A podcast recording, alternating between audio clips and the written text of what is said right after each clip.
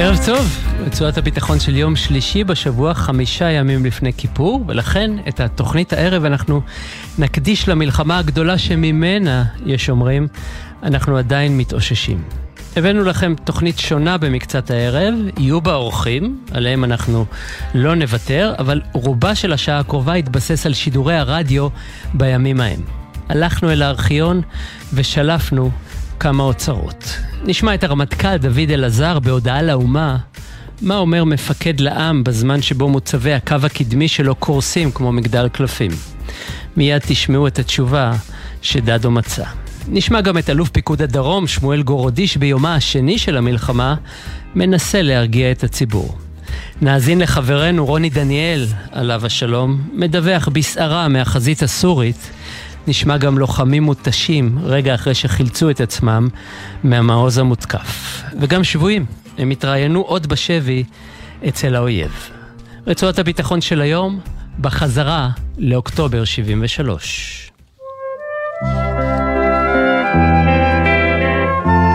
גלי צה"ל מציינת 50 שנה למלחמת יום הכיפורים.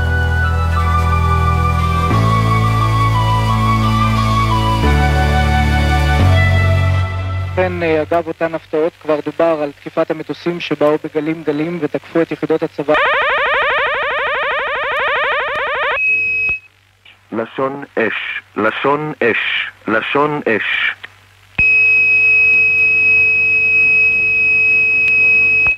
מברג כיס, מברג כיס, מברג כיס, מברג כיס, מברג כיס. נהג זהיר, נהג זהיר, נהג זהיר, נהג זהיר. אפשרו לשריון הישראלי להלום באויב הסורי. במשך הלילה סיימו עובדי חברת החשמל את תיקון הרשת שנפגעה בכמה מקומות. כן, אה, אז ככה נשמעו שידורי הרדיו ביממות הראשונות למלחמה, זה לא צבע אדום, אלה סיסמאות גיוס. מי ששמע את הסיסמה שלו התבקש לסור מיד ליחידתו, ככה גויס צבא מילואים בתוך ימים בודדים, באחד הגיוסים המהירים והבהולים בהיסטוריה הצבאית. גלי צה"ל וכל ישראל איחדו את השידורים, היה קול אחד, רדיופוני, היה גם פרשן צבאי אחד, חיים הרצוג. לשעבר ראש אגף המודיעין של צה"ל ולימים נשיא המדינה. הוא ידע היטב את המצב בחזית. הנה כך חתם הרצוג את דבריו בשישה באוקטובר בערב, השעות הראשונות למלחמה. אלפים יצאו היום מהתפילה ישר לחזית. יהי רצון כי תפילותיהם יעמדו להם ולנו במערכה גורלית חדשה זו, אליה נכנסים צבאות ישראל.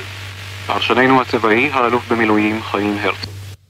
הרצוג קיווה שהתפילות יעזרו, כי מה כבר היה אפשר לומר באותן שעות. המלחמה נפתחה בהרעשה ארטילרית ומתקפת מטוסי קרב לאורך קו המעוזים בדרום ולאורך הגבול עם סוריה. צה"ל חיכה להם בכוחות מדוללים והתקשה להגן על המוצבים בימים הראשונים. ביום ראשון, שבעה באוקטובר, התראיין כאן אלוף הפיקוד, אלוף פיקוד הדרום, שמואל גורודיש. שידורי ישראל וגלי צה"ל, יוני נבון, בבקשה. ובכן, לאחר מאמצים, אנחנו הצלחנו ליצור קשר לפני זמן מה עם אלוף פיקוד המרכז, הדרום, אלוף פיקוד הדרום, האלוף שמואל גונן, שנאות לענות בקצרה לשאלותינו. אה, השאלה הראשונה הייתה לגבי המצב בבוקרו של יום זה. ובכן, אה, בשעה הזו של ה... שהתחיל כבר הבוקר, אני יכול לומר שהם את המטרות שהם רצו להשיג לא השיגו.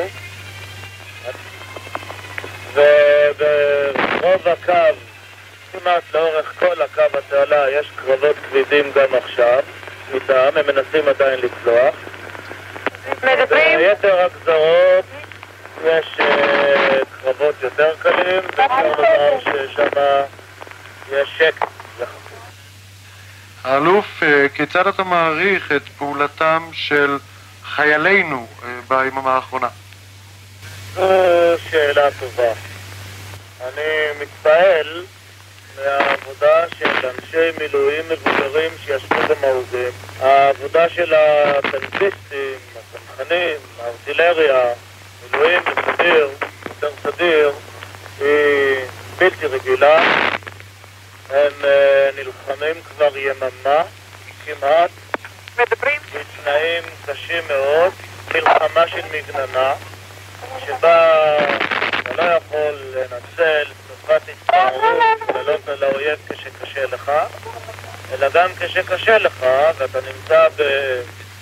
תחת אש ארטילרית עדיפה מאוד על שלך, אתה לא יכול לנצל תנופת הסתערות, אלא אתה צריך לעמוד במגננה נגד כוחות גדולים מאוד. הם תנאים קשים, הם עושים את זה מצוין.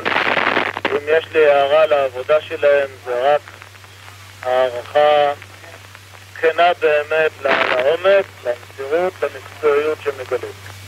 אני מציע לאנשים שבעורף שימשיכו לחיות את החיים הרגלים שלהם, שלא יהיו מודאגים, שלא יהיו מוטרדים, ושינהלו חיי שגרה, הכל בסדר. בגבולות של היום הם בכלל לא צריכים לדעת שיש הציבור לא צריך להיות מוטרד, אומר גורודיש. בשלב הזה כבר ספג צה"ל אבדות כבדות ועוד מאות נלחמו על חייהם. ביום שני, תשע בערב, הופיע הרמטכ"ל דוד אלעזר בציבור.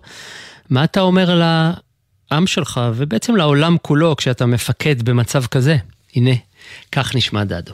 לפנות לעם ישראל ולחיילי צה"ל אשר עומדים כעת במלחמה. זאת מלחמה שפרצה ביוזמתם של מצרים ושל סוריה. היא התחילה בהתקפה מתואמת בו זמנית של צבאות מצרים וסוריה. אנחנו נערכנו באמצעות הצבא הסדיר והיינו בכוננות מלאה והתחלנו את המלחמה הזאת בקרב הגנה ובלימה. הכוחות התוקפים גם הצבא הסורי וגם הצבא המצרי היו כוחות עדיפים במספר. הם תקפו עם כוחות שהיו יותר גדולים מן הצבא הסדיר אשר עמד בשתי החזיתות. וכתוצאה מזה, בשלב הראשון של ההתקפה של צבאות מצרים וסוריה היו להם הישגים. הכוחות התוקפים הצליחו לחדור לרמת הגולן והצליחו לחצות את תעלת סואץ. הכוחות שלנו בלמו ביעילות רבה מאוד והסבו אבדות גדולות לאויב. הצבא הסדיר לחם בצורה בלתי רגילה. החיילים הסדירים לחמו בשלב ראשון וממשיכים להילחם עכשיו באופן יוצא מן הכלל. ובזכות הלחימה הזאת אנחנו הצלחנו לבלום את ההתקדמות של שני הצבאות. השלב הראשון של שבת אחר הצהריים, של מוצאי שבת ושל אה, יום ראשון היה שלב ההתקדמות שלהם. בינתיים התגייסו המילואים. מאתמול בלילה כוחות המילואים הצטרפו לקרב. נערכנו אתמול בלילה והבוקר עברנו להתקפת נגד. עברנו להתקפת נגד בו זמנית בשתי החזיתות. והיום לחמנו כל היום בהתקפת נגד. אני יכול לספר לכם בשמחה שהתקפת הנגד מצליחה. אנחנו הצלחנו להדוף את הצבא הסורי מרמת הגולן. כוחותינו חזרו ברוב המקומות ובכמה מקומות עדיין חוזרים לקו הפסקת האש. התקפת הנגד שלנו גרמה להם אבדות גדולות, חלק מהיחידות הסוריות כותרו ברמת הגולן והושמדו כליל, ואנחנו ממשיכים להתקדם בהתקפת הנגד. כוחותינו בתעלה, גם הם פתחו היום בהתקפת נגד, ובהתקפה הזאת התחלנו בהשמדת הצבא המצרי. בחלק מן המקומות חזרנו אל התעלה, בחלק מן המקומות עדיין מתנהלת התקפת הנגד שלנו. אנחנו נמצאים כרגע בשלב ההתמודדות שמתקדם באופן טוב. אנחנו בכל החזיתות נמצאים כבר בהתקדמות. חיל האוויר שלנו תרם תרומה רבה לקרב. בקרבות אוויר-אוויר, בכל המפגשים נופלים מטוסים מצרים וסורים. הם לא מצליחים להפיל את מטוסינו בקרבות אוויר-אוויר. עשרות מטוסים נפלו היום בסיני בניסיונות שלהם לתקוף את כוחותינו, ניסיונות שאינם מצליחים. בשום מקום מטוסים, לא מצרים ולא סורים, אינם מצליחים בתקיפת הכוחות. חיל האוויר שלנו תקף גם את החיל האוויר המצרי וגם את החיל האוויר הסורי וגרם להם אבדות, פגיעות בשדות, אבדות במטוסים ונזקים בשדות התעופה. חיל האוויר מסייע לכוחות היבשה ובעצם אני יכול לומר שהיום בהתקפות הנגד שלנו, בכל התקפות הנגד יש תיאום של השריון ושל חיל האוויר המסייע לו.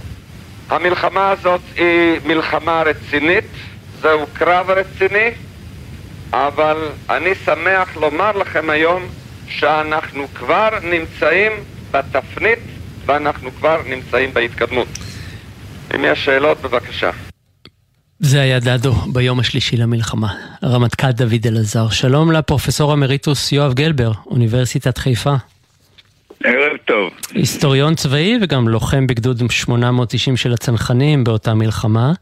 אם אני התרשמתי נכון ותקן אותי, דדו בחר אה, בטקטיקה די פשוטה, להסתיר את המפלה, לדבר רק על ההישגים ועל רוח הקרב ועוז הרוח של הלוחמים. אה, האם התרשמתי נכון מהדברים האלה? איך אתה רואה את זה? אה, התרשמת פחות מדי. תראה, הוא דיבר בסיסמאות, לא היה לו מושג מה קורה. מיום שישי, ערב המלחמה, בבוקר, הפיקוד של הצבא, הצמרת הצבאית וגם הצמרת המדינית איבדו את העשתונות. ואובדן העשתונות הזה נמשך לתוך המלחמה. וכאשר אה, מדברים על חזרנו לתעלה, איפה אף אחד לא חזר לתעלה, ואף אחד לא התקרב, ואף אחד לא ניצח, והחיילים נלחמו בגבורה, וזה לא הספיק, כי המפקדים שלהם לא היו בתמונה, לא היה להם מושג ממה שקורה בשטח. הם חיו בעולם דמיוני, בסרט של מלחמה שהייתה צריכה להיות, אבל המצרים הכינו מלחמה אחרת.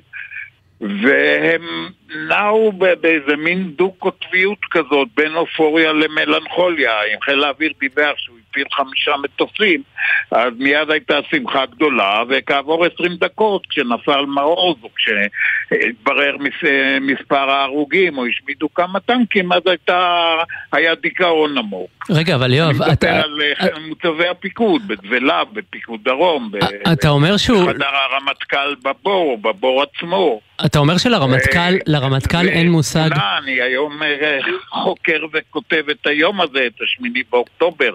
התחלתי מהשביעי, זה תמונה מדכא, ואני בזמנו כתבתי את הפרק על, טיוטת הפרק על אוגדה 162 בשמיני באוקטובר, אז הבלאגן שחשפתי נגמר בגורודיש, היום ברור לי שזה נגמר ברמטכ"ל. יואב, אז אני רוצה לשאול אותך בכל זאת, אתה אמרת בפתח הדברים שלך לא היה לו מושג מה קורה, מה זאת אומרת? אין זרימה של מידע מהחזית לעורף? לבור הפיקוד? אין שום מידע, יש האזנה לכוחותינו שהיא, לא רק שהיא לא יעילה, היא מטעה.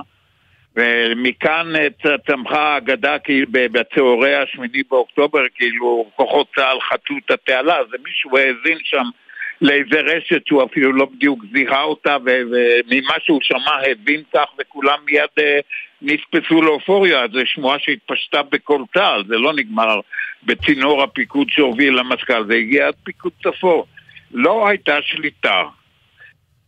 וגם גורודיש, גם גורודיש שהתראיין יום קודם, שמענו אותו כאן אה, אה, לפני כמה דקות, אה, הוא היה באותו מצב צבירה? הוא עצמו בפיקוד הדרום לא יודע? הוא היה במצב הרבה יותר גרוע.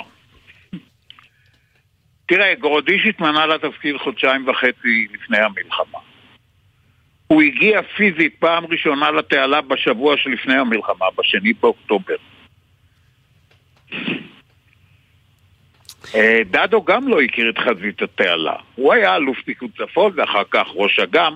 הוא עשה כמה סיורים בתעלה אחרי שהוא התמנה לרמטכ"ל, כי היה דיון גדול האם לדלל את המעוזים או לא, אבל הם לא הכירו את השטח, הם אפילו את השמות במפות הקוד אה, שיבשו או החליפו ולא ידעו בדיוק איפה המעוז הזה ומה זה המעוז ההוא, ואם זה מעוז או ציר, זה בלאגן טוטאלי, אין, אין מילה אחרת לתאר את זה. יש אה, משפט, אה, יואב, שמיוחס לגולדה, היא אמרה, דדו הציל את מדינת ישראל. אתה חושב שזה מופרז לומר את זה? אני חושב שזה מופרז מאוד. נכון שבהמשך המלחמה הוא התאושש. נכון מה ששמעתי בזמנו מגיורא איילנד, שהוא הבין שזאת מלחמה לטווח ארוך וצריך לחסוך בכוח ולא לרוץ עם הראש בקיר, אבל כל זה קרה ארבעה-חמישה ימים אחרי שהמלחמה התחילה, וגם אז, עד סוף המלחמה, דברים לא התנהלו כפי שציפו שהתנהלו. כן, כמה מהתקלות הגדולות במלחמה, בין אם זה השמיני באוקטובר ש... שנכנס לשלב הבלימה, או מערכת הצליחה ש, שבה פעם ראשונה צה"ל העביר אוגדה דרך אוגדה, אף פעם לא ידעו, לא תרגלו את זה, לא למדו את זה, או אני יודע, קרב הסואץ, ואפילו ההבקעה ברמת הגולן, וברמת הגולן הדברים התנהלו הרבה יותר טוב. אבל גם שם היו בעיות. אוקיי, okay, אני אשאל אותך לסיום, כי זמננו תם, אה, את שאלת המפתח בעצם. כהיסטוריון ו- ולוחם, אה, עיוורון כזה יכול לחזור? עיוורון כזה תמיד יכול לחזור, אני מקווה שהוא לא יחזור, שקצת למדו לקחים, אולי לא את כולם, יש, יש גם היום כל מיני דברים שהם מוזנחים. אה, במערכה שטילים ימלאו בה את התפקיד המרכזי, יש להניח שתשתיות לאומיות צריכות להיות מוגנות מפני טילים, ואני לא בטוח שזה המצב, אבל אני באמת כהיסטוריון לא יודע את זה, רק כאזרח שמתרשם. טוב, פרופסור יואב גלבר, אוניברסיטת חיפה, תודה רבה לך. תודה לך, ביי.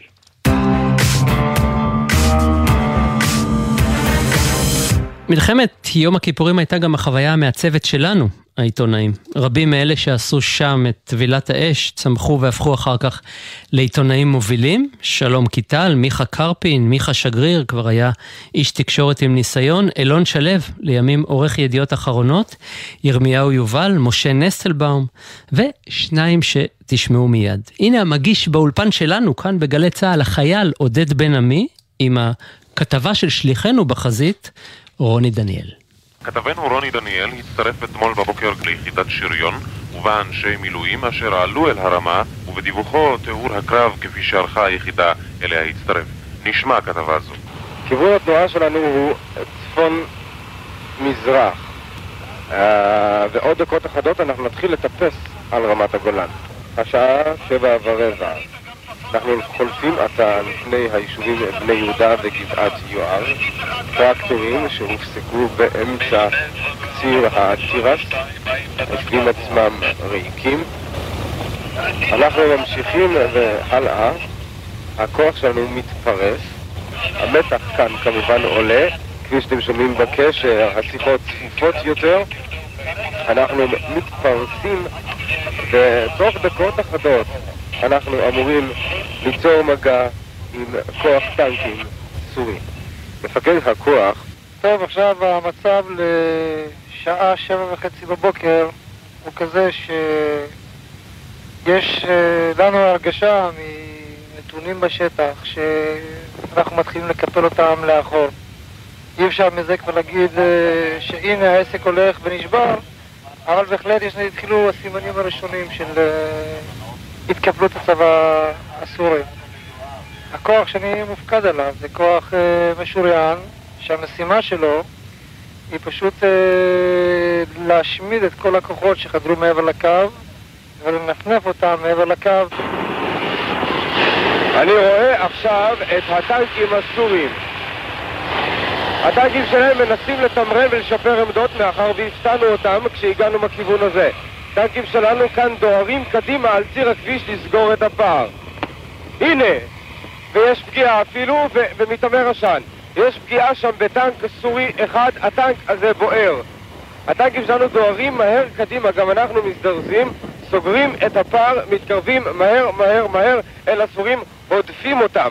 הסורים, הדיווחים בקשר כאן, החלו בנסיגה כשכיוונה הכללי הוא צפון-מזרח. אם תרצו, כללית אולי, חזרה לעברו השני של הגבול.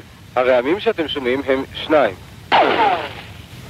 הנה, זה היה אפילו די קרוב, הייתי אומר. ככה, הרעמים שאתם שומעים הם שניים. האחד, חילופי אש של הטנקים שלנו עם טנקי אויב, והארטילריה שלנו הסוגרת על האויב ולא מאפשרת לו לברוח. נדמה לי שטנק אחד שלנו נפגע עכשיו. לא, לא, לא, לשמחתי לא. ענן העשן מתפזר ואני רואה את הטנק בבירור, שום דבר, והוא אפילו ממשיך לנוע.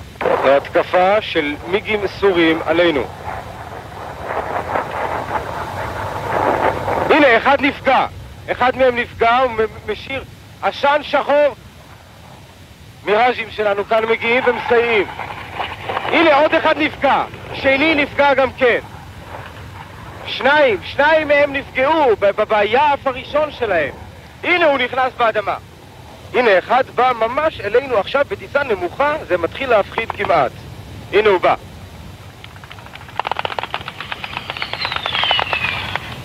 אנחנו במושב נוב.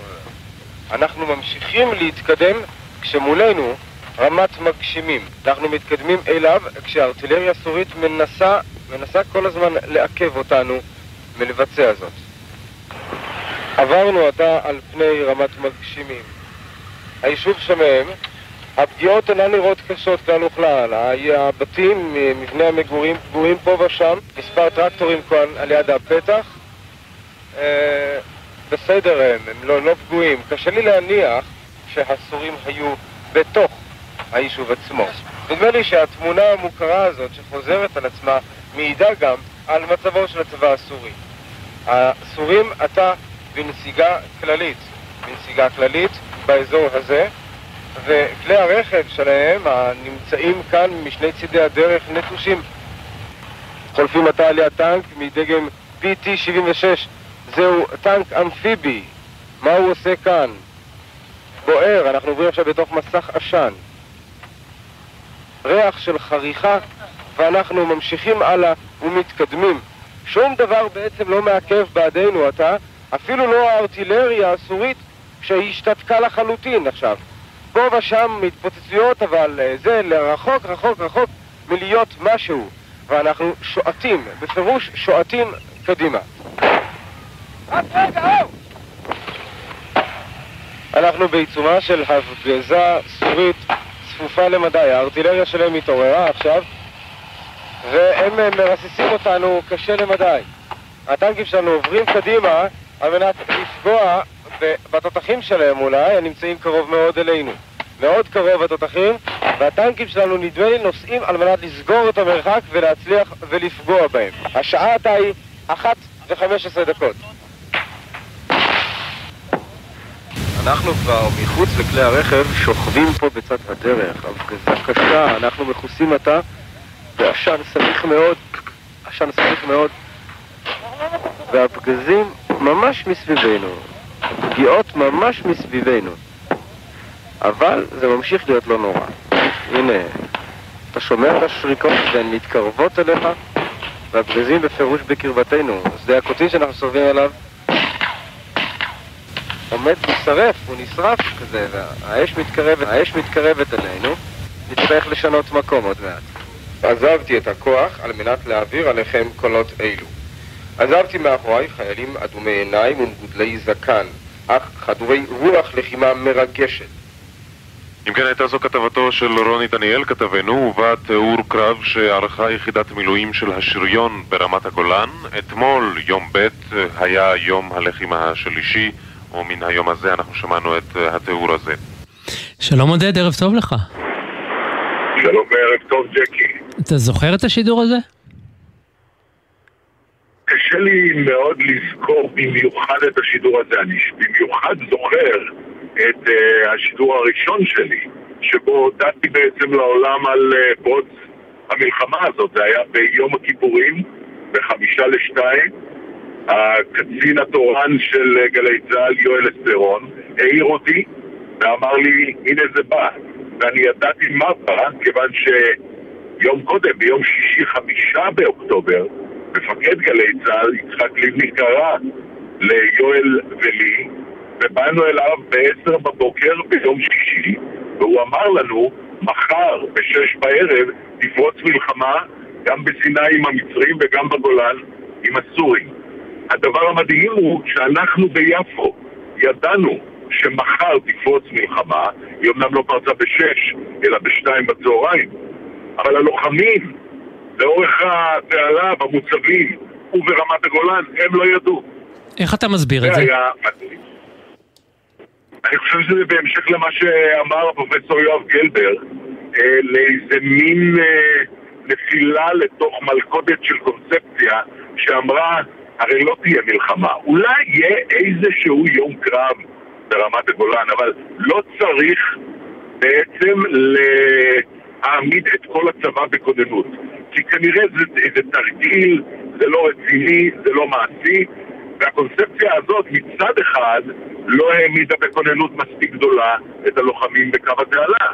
מצד שני, באזור של הקריה, באזור של הבור, באזור של גלי צה"ל, כן ידעו להכין את האנשים אה, כך, שליבני אמר לנו ב-10 בבוקר ביום שישי, כאשר תקבלו הודעה מאגר מבצעים, מהבור, עודד, אתה תיקח את הנייר הזה שעליו רשימת הסיסמאות של היחידות שיקראו למילואים, תפרוץ לשידור ותתחיל לקרוא את הסיסמאות הללו, וזה בדיוק מה שעשינו בחמישה לשתיים ביום שבת, שישה באוקטובר. לא יאמן ממש. ועד כמה אתם... כן, עודד, בבקשה. אני אומר שאת השידור הזה אני לא יכול לשכוח. השידור הזה של הכתבה הזאת של רוני, שאגב מה שבולט בה זה מצד אחד האומץ הלב האדיר, קור הרוח של הכתב הזה, רוני דניאל, כשהוא בסך הכל בן 24-25, אבל תשים לב, ג'קי, שאנחנו רק מסתערים, אנחנו רק פוגעים, אנחנו מתלהבים מהפלת המטוסים הסזורים ברמת הגולן, אין מילה אחת על נפגעינו. וצריך לזכור שאנחנו, התקשורת של אוקטובר 1973, אנחנו בדיוק על קו התפר. עד לכאן אסור היה לומר מילה רעה על צה"ל. הכל היה לטובת צה"ל, לטובת מדינת ישראל, ואין ביקורת קולנית. הביקורת הקולנית החלה בדיוק מהנקודה הזאת ששידרת. מהנקודה הזאת ואילך כבר שום דבר לא נתפס כמובן מאליו. צריך וחובה היה למתוח ביקורת כדי שהמחדל הזה לא יחזור עליו. אז אתה הקדמת את השאלה שלי, אני רציתי לומר לך ולהזכיר שצה"ל אה, לקה במחדל במלחמה הזאת, הפוליטיקאים מן הסתם גם כשלו. איזה ציון אתה נותן לתקשורת בתפקודה במלחמה? גם התקשורת הישראלית, ואני חושב שבמידה מסוימת היה לי יתרון uh, מסוים, שאני הייתי במקום שבו איחדו את הרשתות, את כל רשתות הרדיו, את כל ישראל ואת גלי צה"ל לרשת אחת, שהכתבים שלה, שהיו פזורים גם בסיני וגם ברמת הגולן, בעצם ציירו לנו את התמונה ויכולנו לראות את התמונה הכללית. אבל כמו ששמענו עכשיו את רוני, הכתבים בימים הראשונים דאגו לדווח ברוח התקופה. אנחנו תוקפים, אנחנו בולמים, אנחנו מתכוננים למתקפת הנגד. מעט מעט מאוד דיווחים על נפגעינו, והיו המון נפגעים, המון נפגעים בשתי יממות הראשונות, שלוש היממות הראשונות של המלחמה הזאת. כן. ולאט לאט גם הכתבים התפכחו. יש משפט אחד שאני לעולם לא אשכח אותו, ששמעתי מפיו של ירון לונדון, שחזר אולי ביום השלישי או הרביעי מסיני לתל אביב, ושמעתי אותו מתרשם, הוא היה מטונף אה, באיזה סרבל של שריונאים, והוא אמר, מה שרואים במדבר זה איך המצרים תוקעים אותנו כאסוף ביצים בלול. כאסוף ביצים בלול. עודד בן עמי, אנחנו חייבים לסיים. תודה רבה לך שחלקת איתנו זיכרונות מהימים ההם, כאן באולפן. תודה. תודה רבה לך, ג'קי. תודה. הודעות וחוזרים. בחסות הום סנטר, המציעה מגוון ריהוט גן, ערסלים ובריכות עד 40% הנחה. חג שמח, הום סנטר, כפוף לתנאי המבצע.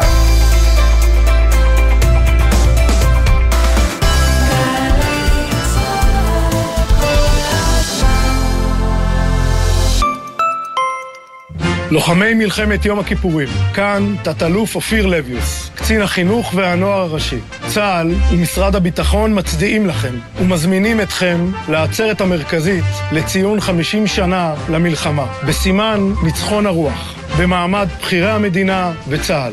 העצרת תתקיים באתר יד לשריון בלטרון בי"ב בתשרי תשפ"ד 27 בספטמבר 2023 ב-6 בערב. הסעות תצאנה מכל רחבי הארץ. לאישור הגעה ותיאום הסעה יש להתקשר למספר 1111 שלוחה 6 מ-8 וחצי בבוקר עד 6 בערב. נתראה באירוע. מוגש מטעם אגף משפחות הנצחה ומורשת במשרד הביטחון ומפקדת קצין החינוך והנוער הראשי. באחוות לוחמים נתראה בעצרת.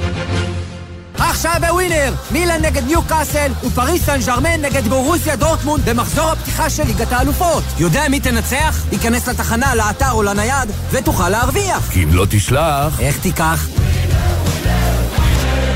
חוזרים מחו"ל? ודאו שאין לכם טרול בטרולי. צמחים, פירות, ירקות ודברי עץ מחוץ לארץ עלולים לשאת מחלות ולחבל בחקלאות שלנו. חוק הגנת הצומח אוסר להכניס צמחים, פירות, ירקות ודברי עץ ארצה. ודאו שאין לכם טרולים בטרולי ותימנעו מקנסות. משרד החקלאות ופיתוח הכפר, השירותים להגנת הצומח ולביקורת. מעסיקים ומעסיקות, אל תגידו לא ידענו, לא ראינו, בואו לקבל סיוע במימון הכשרה והשמה לעובדים חדשים או קיימים. משרד הכלכלה והתעשייה התעשייה משיק תוכנית מיוחדת בשיתוף המעסיקים למימון הכשרות מקצועיות והעסקת עובדים במקצועות בעלי פריון ממשי. הסיוע הכספי יינתן בשני מסלולים, כיתת הכשרה או הכשרה בחניכה. אל תחמיצו את ההזדמנות להשתתפות המדינה במימון. היכנסו לאתר, בחרו את המסלול המתאים והגישו בקשה. פרטים באתר, משרד הכלכלה והתעשייה. לציון יובל למלחמת יום הכיפורים. גלי צה"ל חוזרת אל הסדרה הארכיונית המרתקת "אני נשבע לך". תת-אלוף בדימוס אביגדור קהלני, גיבור ישראל, יושב לשיחה פתוחה מלב אל לב עם לוחמים, נכי צה"ל ומשפחות הנופלים. מלחמה שהשאירה אלפי לוחמים פצועים בגופם וחלק גדול פצועים בנפשם. אני נשבע לך, שיחות מלחמת יום הכיפורים. ראשון עד חמישי, שמונה בערב, גלי צה"ל. עכשיו בגלי צה"ל, ג'קי חוגי עם רצועת הביטחון. הבית של החיילים, גלי צה"ל 7.37 עכשיו אנחנו עם אה, תוכנית מיוחדת שחוזרת לשידורים שלנו כאן בגלי צה"ל במלחמת יום הכיפורים. 32 חיילים היו במעוז פורקן בעת שהוא כותר על ידי כוחות מצריים כבר בשעות הראשונות של המלחמה. בהמשך הצטרף אליהם חייל נוסף. מעוז צפוני הוא שכן מול אסמאעיליה, אבל הם הצליחו לחלץ את עצמם ולהגיע לחוף מבטחים, משימה קשה מאוד באזור שורץ כוחות מצריים. הנה כך זה נשמע בשידור שלנו אז מפיו של מיכה שגריר. אולי הרגע המרגש ביותר שאני זוכר אותו התרחש זה עתה במקום שבו אנחנו נמצאים. קבוצה של uh, כמה לוחמים הצליחה להגיע אלינו מאחד המעוזים הנצורים לאחר שבשלוש בבוקר uh, החליטה כמעשה אחרון להיחלץ בכוחות עצמה מהמעוז ולחצות את הקילומטרים הארוכים ביותר שאפשר להעלות על הדעת על מנת להגיע אל כוחותינו. הם הגיעו הנה לפני כמה דקות, נרגשים, מאובקים. קודם כל, לי קוראים אבי יפה, זה הדבר הראשון שחשבתי להגיד אותו כדי שהמשפחה תדע ששלום לי. אה, יותר מזה, אני לא מסוגל ברגע זה לדבר, כי אני נרגש מדי, אני אתן לחברי לדבר. לי קוראים דוקטור אביטל. הייתי רופא המעוז. הייתה, היו לנו רגעים קשים מאוד, ואתמול בערב החלטנו שאין ברירה, צריך לסגת, וקיבלנו את האוקיי מגבוה, קצין גבוה, לנסות שהוא יחכה לנו בעורף. ניסינו לצאת מוקדם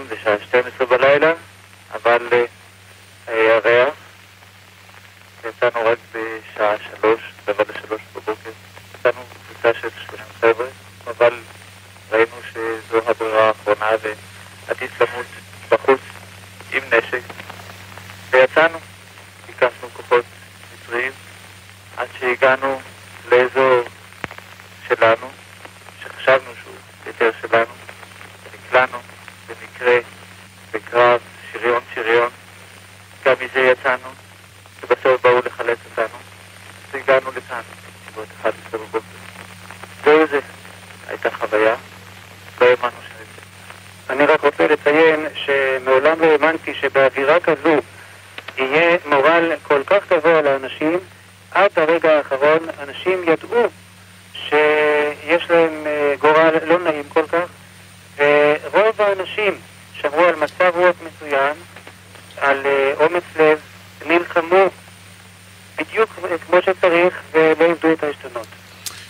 עדיף למות בחוץ עם נשק, ככה הרופא דוקטור אבי אביטל. ואיתנו עכשיו מי ששמענו אותו כרגע, אבי יפה, קשר המעוז. שלום אבי. שלום וברכה. אתה חיברת באחרונה ספר שובח יונים שמספר את כל הסיפור שם במעוז אה, פורקן. כמה זמן הייתם נצורים שם? אה, שלושה וחצי ימים. ונגיד למי שלא כל כך בקיא בפרטים הקטנים של המלחמה, היא שזה לא פשוט בכלל למלט את עצמך. יש אה, מוצבים שעשו אותו דבר ונתקלו בכוחות מצריים, וגם אה, עבדו להם לוחמים תוך כדי המסע. בזכות מה אתם הצלחתם, לדעתך? קשה לענות בזכות מה, אבל פשוט אנחנו אה, למדנו את השטח לפני שיצאנו. עברנו דרך המצרים, אבל אה, בחושך מוחלט. יש לי הרגשה שהמצרים חשבו שאנחנו חלק מהכוחות שלהם. אפילו אחד מהחבר'ה שלנו, מהדתיים, הדליק סיגריה וממש בין המצרים. זה היה איום ונורא אז, אבל מסתבר שיכול להיות שהמצרים ראו אחד שהולך עם סיגריה, אז אה, הם אמרו, אה, זה בטח לא ישראלים. אבל ממש דרכנו על השמיכות שלהם. אירחנו את הקפה שלהם. וזהו, אבל מאחר ויצאנו מאוד מאוחר, אה, ברבע לשלוש, הפסדנו את שעות החושך, והמצרים עלו עלינו אה, ברגע שהתחיל האור, והתחילו לרדוף אחרינו. זהו. ותקן אותי אם אני טועה, אתם הייתם מכותרים, אבל המצרים לא מיהרו לכבוש אתכם, נכון? הם תקפו אתכם כל הזמן, גלים גלים, אבל אה, לא, לא היו מתים אה, לעלות על המוצב ולכבוש אותו לגמרי. תשמע, אנחנו נלחמנו, ירינו בהם, אה, הם היו עסוקים במעוז חיזיון, והם החליטו שבבוקר, אחרי שהם חיסלו, כמעט חיסלו את אה, מעוז חיזיון, אז החליטו שיעלו עלינו, ידענו את זה. והחלטנו שהמצרים לא ימצאו אותנו שם. ואתם, אנחנו נעלה משם. ואתם כל הזמן ביקשתם כמובן סיוע ותחמושת וארטילריה וחיל האוויר, ואיזה תשובות קיבלתם?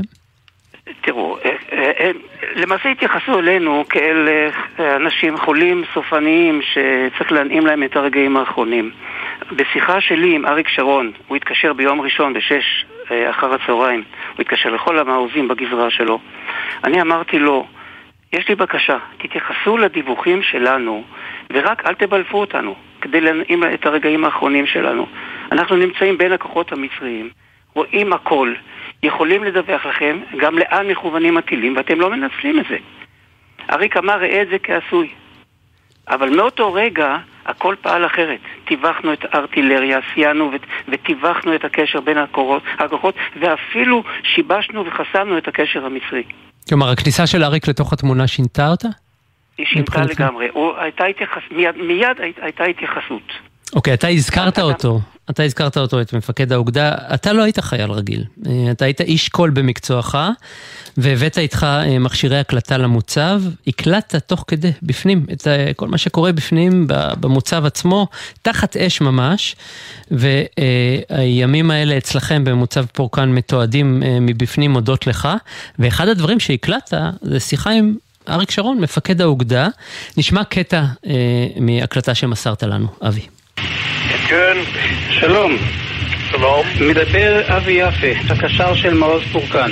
כן, שלום לך, מה שלומך?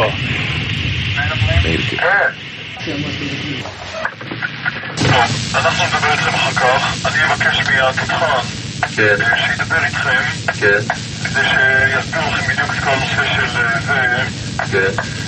ואחרי זה, קצת יותר מאוחר, אני אדבר איתכם, אני אסביר לכם. אני חושב להוציא אתכם מהדבר הזה. הוא הוציא אתכם, אתה אומר. אמ, טוב, הוא לא הוציא אותנו, אנחנו יצאנו בעצמנו. הלכנו כל, ה, כל הלילה ברגל דרך ה... בחולות, דרך המצרים. אה, אבל הוא עשה דבר אחד שביקשנו, אמרנו, ברגע שלקראת היציאה שלנו, אתם תפגיזו את החולות, תעשו רעש גדול שהמצרים לא ישמעו אותנו, כי היינו חייבים לעבור דרכם. אז הוא עמד בזה עד הרגע האחרון, הוא כל הזמן היה איתנו. תגיד, מה צריכים? גם הוא וגם, וגם אמנון רשף, אה, אה, מפקד חטיבה 14. מה צריכים חיילים במצב כזה מהפיקוד העליון? אה, שגם הוא במצוקה, גם הפיקוד העליון במצוקה.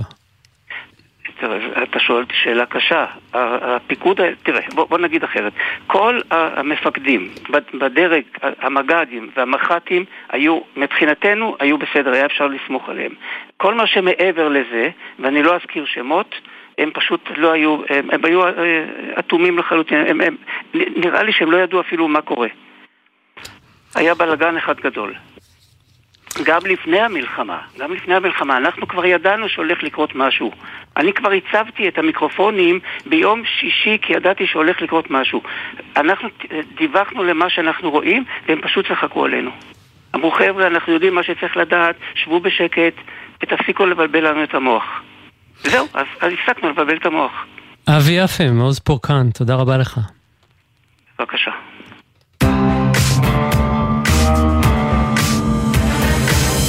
301 חיילים נפלו בשבי, בשבי האויב, במלחמת יום כיפור, 238 במצרים והשאר בסוריה.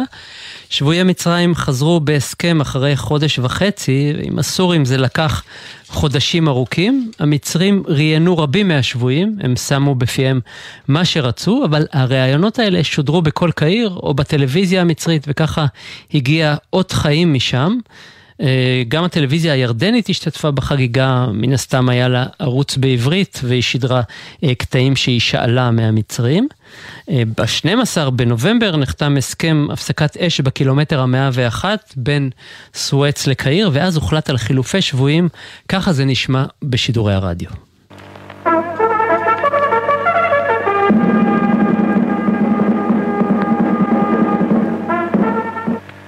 ערב טוב, כאן מהדורת הלילה של יומן גלי צה"ל.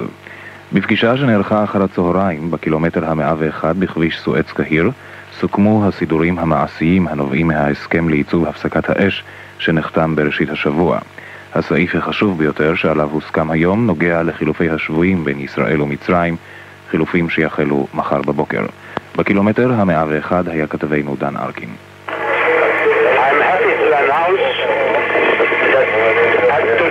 Meeting, an agreement has been reached on the points C, D, E, and F of the agreement.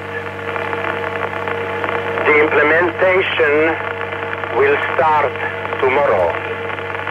I consider this a great achievement and it has been possible only by the very sincere efforts of both the Israeli and the Egyptian delegations. זהו קולו של מפקד כוח החירום של האו"ם, הגנרל הפיני אנציו סילסבו, שהודיע בקול נרגש בשעה 3:30 על ההסכם שהוצג היום בשיחות בין נציגי ישראל ומצרים, וזה נוסח הודעתו של הגנרל. אני מאושר להודיע כי בישיבת היום הוצג הסכם על נקודות 3, 4, 5 ו-6 של הסכם 6 הנקודות. הביצוע יתחיל מחר. אני רואה בכך הישג גדול שהופשר רק על ידי המאמצים הכנים ביותר של המשלחות הישראלית והמצרית. עד כאן נוסח הודעתו של הגנרל הפיני. מחיאות כפיים ולחיצות ידיים בין האלופים יריב ואייל וקציני צה"ל לבין הגנרל גמאסי, בריגדיר גנרל שריף והמצרים סיימו את ישיבת היום. אחרי כן נודע כי מחר בבוקר יוחל בחילופי שבויים בדרך האוויר בין ישראל ומצרים. ישיבת היום החלה בצורה שגרתית. ראשון הגיע האלוף יריב, שביקר קודם במחסום המריבה, אחריו גנרל סילסבו, ואחריהם גנרל גמאסי וחבריו. ככל שהתקדם השעון, הייתה תחושה שמשהו עומד להתרחש היום. מפעם לפעם רץ האלוף יריב מאוהל השיחות לאוהל הישראלי, ולאותו אוהל נכנס כמה פעמים בריגדיר גנרל עדלי שריף. בשלוש וחצי נגרנו לאוהל הישיבות כדי לצלם, כפי שהיה בעבר, אך כמעט במפתיע החל הגנרל סילסבו להשמיע את הצהרתו, כאמור בקול נרגש ובאיטיות. לפני כן נשמע הרמז הראשון מפי האלוף יריב בדבר התפתחות חשובה, כאשר אמר, העיתונות לא תהיה היום בלתי מרוצה. וכאן דן ארקין בניידת השידור בקילומטר המאה ואחת. ברגעים אלה הגיע אלינו דיווחו הנרגש של כתב עיתים בחיפה שהיה נוכח בעת שנציגי קצין העיר בישרו לבני משפחת סטרול כי בנם חיים נמצא בשבי המצרי. נציג קצין העיר קרא בפני ההורים הודעה רשמית אשר לפיה נתקבל אישור משלטונות מצרים בנוכחות נציג הצלב האדום הבינלאומי שבנם חיים נמצא בשבי ויוחזר בקרוב ארצה. האם, חנה, פרצה בדמעות גיל ואמרה, הוא בא מהשמיים. האם אמרה כי זה לילות אינה ישנה מדאגה לבנה. האב נראה בוטח יותר לאחר שעוד ב-11 באוקטובר זיהה את תמונת בנו באחד העיתונים. הבן, חיים סטרול, עמד להינשא ב-13 בנובמבר למיכאלה צובטה מצור שלום. האב, משה סטרול, העובד בדשנים, מיהר להתקשר טלפונית למיכאלה, וזו צעקה לשפופרת הטלפון, אני משתגעת משמחה. חיים, שהוא מכונאי במקצועו, עמד להשתחרר ב-8 בנובמבר משירותו לקראת נישואיו. בבית משפחת סטרול, שבו שררה השמחה, התקבצו שכנים מכל עבר והשיקו כוסיות לחיים. כוסיות לחיים. ביום ראשון ב-10 בבוקר אנחנו נשדר כאן תוכנית בת שעה שמבוססת על הקלטות של השבויים ברדיו המצרי. אחד מהם, נתן מרגלית, אמר לנו, שבי זה לכל החיים, לא יוצאים מזה אף פעם. בישראל חיים כ-600 שבויים, ועד כמה שזה יישמע מפתיע, הם עדיין נאבקים על תנאים, 50 ו-60 ו-75 שנים. יש גם שבויים מ-1948. איתנו עכשיו עורך דין בועז בן צור, ערב טוב לך. ערב טוב. בא כוחה של עמותת ערים בלילה, עמותה שהגישה עתירה לבג"ץ אה, בעניין הזה בדיוק. על מה עתרתם, אה, בועז? אה, הסיבה שעתרנו מתייחסת בעצם למצבם של פדויי השבי שבשבויים. אז כמו שאמרת, יש כמה מאות שבויים, עיקרם של השבויים הם בעצם, אנחנו רואים על תשובי מלחמת יום כיפור. מה שקורה זה שבעצם באופן עמוק, מדינת ישראל לא הכירה באופן ממשי במשמעויות של השבי, שמוכן, תכף אני מוכן להרחיב בכך. כן. בסופו של דבר, אותם, אה, אותם אנשים, אנחנו מדברים אחרי בחלוף 50 שנים, זה לא זמן קצר, אה, בסופו של דבר, במידה רבה, כלומר, מתנכרת, אפילו בירוקרטית, לאותם פדויי אה, שבי, כשהדרישות, במרכאות, הן דרישות מאוד צנועות. עכשיו, הדרישות שלהם. כן, כן, מאוד צנועות. עכשיו צריך להבין, היו ועדות ועדה של אלוף יורם יאיר, ועדה של פרופסור שני, שבעצם הגדירו ודנו בסוגיה של מה ההשלכות של נפילה בשבי על מצב רפואי, על קיום של אותם, של אותם אנשים. כמובן שלא צריך להרחיב יותר על המידה על המשמעויות הטראומטיות של נפילה בשבי והקשר בין נפילה בשבי לבין תופעות או מחלות אה, מסוימות. ובסופו של דבר, למרות המלצות מאוד ברורות של אותן אה, ועדות אה, נכבדות, הגורמים השלטוניים, אחרי הבטחות שניתנו, בסופו של דבר בעצם לא, לא העניקו שום דבר, לא הכירו, אנחנו, הנקה הזה יש בה איזה משהו של אקסטרציה, אני מדבר שצריך לתת איזושהי הכרה אמיתית. קבוצה מאוד קטנה יחסית. אה, בשום אה, זכות שלהם. עכשיו, אני יכול להרחיב טיפה מה... אז רגע, תן לי להבין, אני רוצה לראות אם אני הבנתי בדיוק. בעצם כל מיני מחלות וחולאים שנבעו מתוך טראומת השבי, שהיא דבר אה, ייחודי ויוצא דופן, זה, זה בהחלט, אף אחד לא, לא יחלוק על כך, לא מוכרות על ידי המערכת בישראל? אז אני אומר כך, במשך עשרות שנים, חרף המלצות של ועדות מקצועיות, למרות שיש אה, מחקרים מאוד רחבים, למשל בארצות הברית, על הקשר בין נפילה בשבי למחלות מסוימות, אה, לא הייתה הכרה שכזו. אנחנו מדברים בלשון משפטית שיש קשר סיבתי בין נפילה בשבי לבין מחלה, ואז לא צריך בעצם לעשות לבצע איזשהו הליך הוכחתי. אז למרות שיש מחקרים ולמרות המלצות, אה, בסופו של דבר עד עתירה שהוגשה לפני תקופה ארוכה, משרד הביטחון לא הכיר באותו, באותו קשר. כשאנחנו מדברים באנשים בעצם כבר שנמצאים בשנות ה-70 שלהם, זאת אומרת הצעירים שבהם, שנפלו במלחמת יום כיפור, אה, זה היבט אחד שצריך היה להכיר בו ולא הוכר. והיבט, ולאחרונה, בעקבות העתירה, אה, יש שינוי בעמדה. הדבר השני, בסופו של דבר גם המשפט אצלנו, ההכרה היא גם בסופו של דבר באיזשהו תגמול כספי צנוע. אני יכול להגיד לך שהתגמול שהוכר בחקיקה עומד על הסך הפנטסטי של אלף שקלים לחודש. וואה. כמובן, אה, כן, זה סמלי להפליא, זה בסדר, חשוב, חשוב שתהיה הכרה סמלית. אבל אה, חשוב גם שתהיה הכרה קצת יותר סובסטנטיבית, מהותית. בית המשפט העליון התקיים דיון, הציע למשרד הביטחון לשקול בכובד ראש את המשמעויות, ואנחנו מקווים שבאמת המשמעויות האלה לא תשקלנה. ואותן הבטחות שניתנו בחלוף השנים, ואותן המלצות של הוועדות, שלטעמנו בחוסר סבירות לא אימצו אותן, בחוסר הגינות, אה, אה, יגיעו לכלל מימוש. ואיפה עומדת העתירה? העתירה עומדת בכך שמשרד הביטחון הודיע שהוא עומד להכיר בחלק מאותן, באותן מחלות כקשורות לנפילה בשבי. ושתיים, לגבי התגמול הכספי שהומלץ פעם אחר פעם על ידי שורה של גורמים, נוסע למשרד הביטחון לשקול את הדברים, הם צריכים לתת מענה בעוד כחודש ימים. נקווה שהמענה יהיה מענה סביר והגיוני ומתבקש בנסיבות העניין. כלומר, אפשר להניח שבשבועות הקרובים תהיה החלטה. אה, כן, אז בוא, בוא נהיה אולי קצת יותר אה, ריאליים אחרי 50 שנה, אז גם אם זה לא יהיה בשבועות הקרובים, אבל יהיה בתוך פרק זמן סביר, אה, וגם אם זה ייקח חודש-חודשיים, לא, לא על זה נבכה. אבל אני מקווה שמאוד שבנניח עד תום השנה אפשר יהיה לבשר איזושהי בשורה. עורך הדין בועז בן צור, עמותת ערים בלילה, תודה רבה לך. תודה רבה וערב טוב. כאן התוכנית שלנו מגיעה לסיומה, נועה נווה, המפיקה הראשית שלה, הפיקו איתה אליעזר ינקלוביץ', שיר דוד וורדי שפר. על הביצוע הטכני היה איתנו ליאם גל, בפיקוח הטכני אילן גביש. תודה רבה לכם, כל מי שהיה איתנו בשעה הנוסטלגית הזו. המשך האזנה נעימה.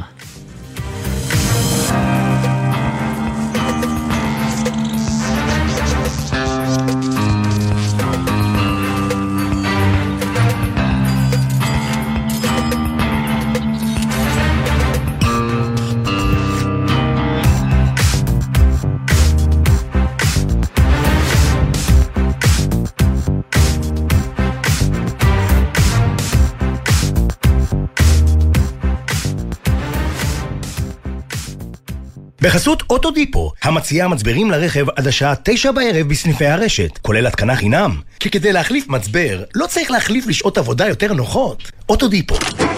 מה נשמע, נשמע, סוף השבוע,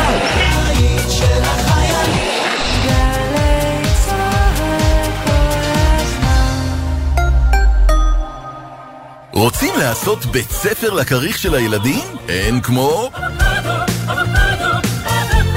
אבוקדו ישראלי, תמיד טוב שיש בבית. השומר, הבלם, הבלמח ההגנה, אצל לחי, צהל גם, רואים כאן את כולם. בואו עם כל המשפחה למוזיאונים של משרד הביטחון להכיר את ההיסטוריה של היישוב העברי מראשית הציונות ועד הקמת מדינת ישראל וצה"ל. תערוכות וסיפורי גבורה במוזיאונים של משרד הביטחון ברחבי הארץ. חייבים לבוא לראות המוזיאונים של משרד הביטחון. חפשו אותנו בגוגל. מגיש אגף משפחות, הנצחה ומורשת במשרד הביטחון. שלום, כאן אביב אלוש. 50 שנה עברו מאז אותו יום כיפור כשבו רעדה האדמה תחת רגלינו. 50 שנה מאז הביאה גבורת הלוחמים לניצחון במלחמה. לזכר הנופלים ובהצדעה ללוחמים, אגף המשפחות, ההנצחה והמורשת במשרד הביטחון וצה"ל מזמינים אתכם לסייר בכל המועד סוכות ברמת הגולן, באזורי הקרבות ובאתרי ההנצחה, וליהנות מתערוכות והופעות. לפרטים והרשמה חפשו בגוגל ישראל בעקבות לוחמים. מ-2 עד 4 באוקטובר ברמת הגולן. בואי נדבר רגע על ממוגרפיה. נכון שמגיל 50 כולנו עושות בדיקת ממוגרפיה אחת לשנתיים, אבל כבר מגיל 45 כדאי לך להתייעץ עם הרופאה או הרופא שלך לגבי הבדיקה. אבחון מוקדם של סרטן השד יכול להציל חיים. האגודה למלחמה בסרטן. גם השנה לקראת החגים משרד הפנים מעניק לזכאים כרטיסים נטענים לקניית מוצרי מזון. הכרטיס יגיע אליכם עד הבית על ידי שליח. חושבים שאתם זכאים ולא קיבלתם את הכרטיס עד אמצע חודש אוקטובר? כל הפרטים ומצב הטיפול באתר משרד הפנים. אם אינכם ברשימת הזכאות, תוכלו להגיש בקשה לרשות המקומית עד 22 באוקטובר. חג שמח, משרד הפנים. טירונים, הכירו מילה חדשה. הקשב. עכשיו תורכם. שתיים, שלוש... הקשב! מגזין החיילים של גלי צה"ל יורד לשטח, והפעם בשידור עם טירוני קורס עברית בבסיס מחווה אלון. הקשב בשטח, הערב בתשע, גלי צה"ל. גלי צה"ל במופע סליחות מיוחד ממשכן הכנסת. התזמורת האנדלוסית אשדוד מארחת את מיטב האומנים וזמרי הפיוט ליאור אלמליך, שיר יפרח, אלי לוזון, אמיר בניון, גוסטו ושולי רנד. מנהל אומנותי אלעד לוי. מנצח רועי אזולאי. מחר, תשע בערב, ברחבת הכנסת ובשידור חי, בגלי צה"ל. אתם מאזינים לגלי צה"ל.